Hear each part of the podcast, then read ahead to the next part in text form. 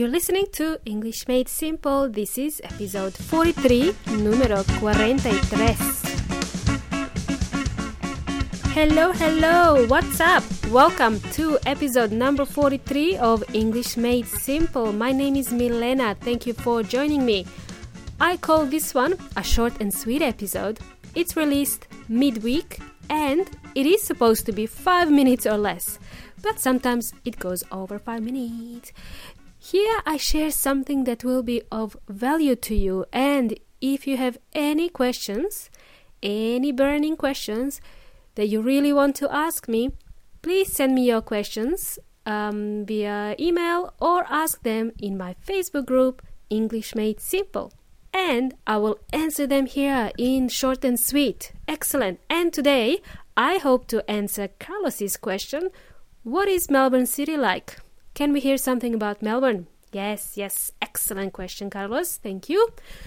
To answer this question, I would like to compare Melbourne to Sydney.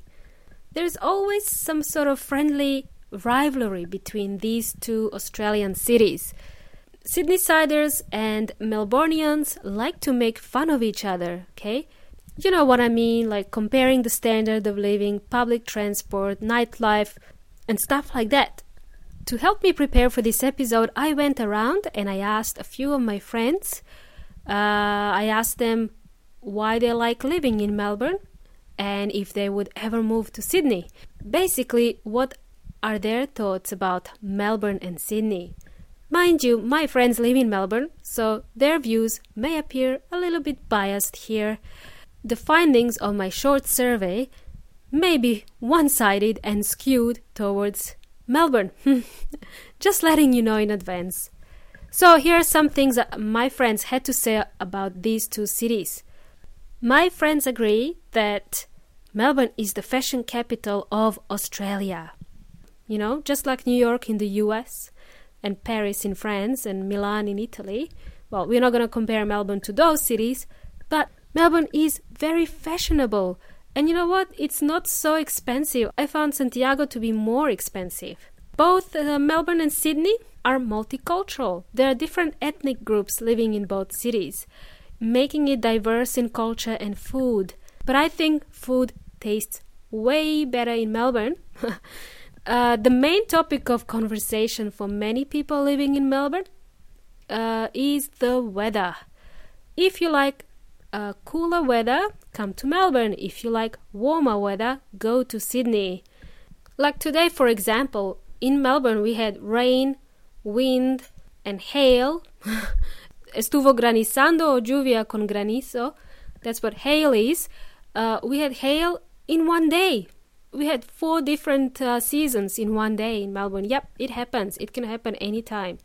So, my advice to you, Carlos bring a jacket if you're coming to Melbourne. A lot of Latinos like to live in warmer states in Australia, like Western Australia, New South Wales, and Queensland. Another thing, my friends agree on this the cost of living is higher in Sydney than Melbourne. Sydney is more expensive to live in than Melbourne.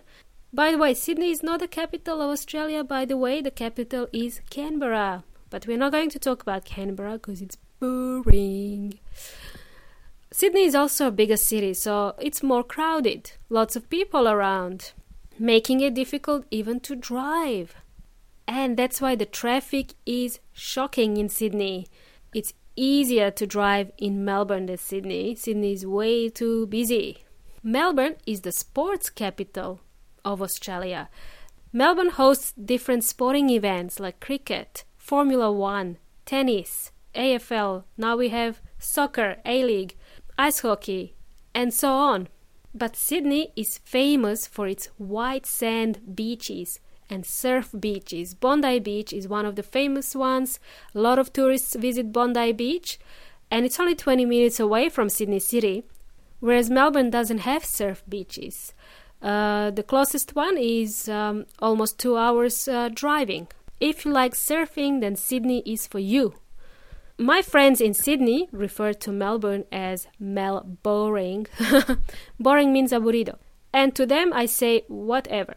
I beg to differ. Melbourne has a lot of fun festivals. There's always something on in Melbourne.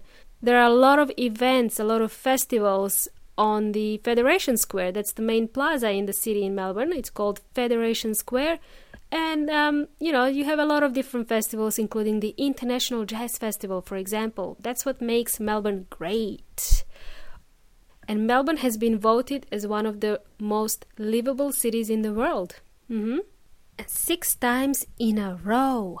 Melbourne is the world's most livable city for a sixth consecutive year. Yes, including this year, guys. And uh, hopefully that answers your question, Carlos. Until next time, guys, it's been a pleasure. Hasta la próxima.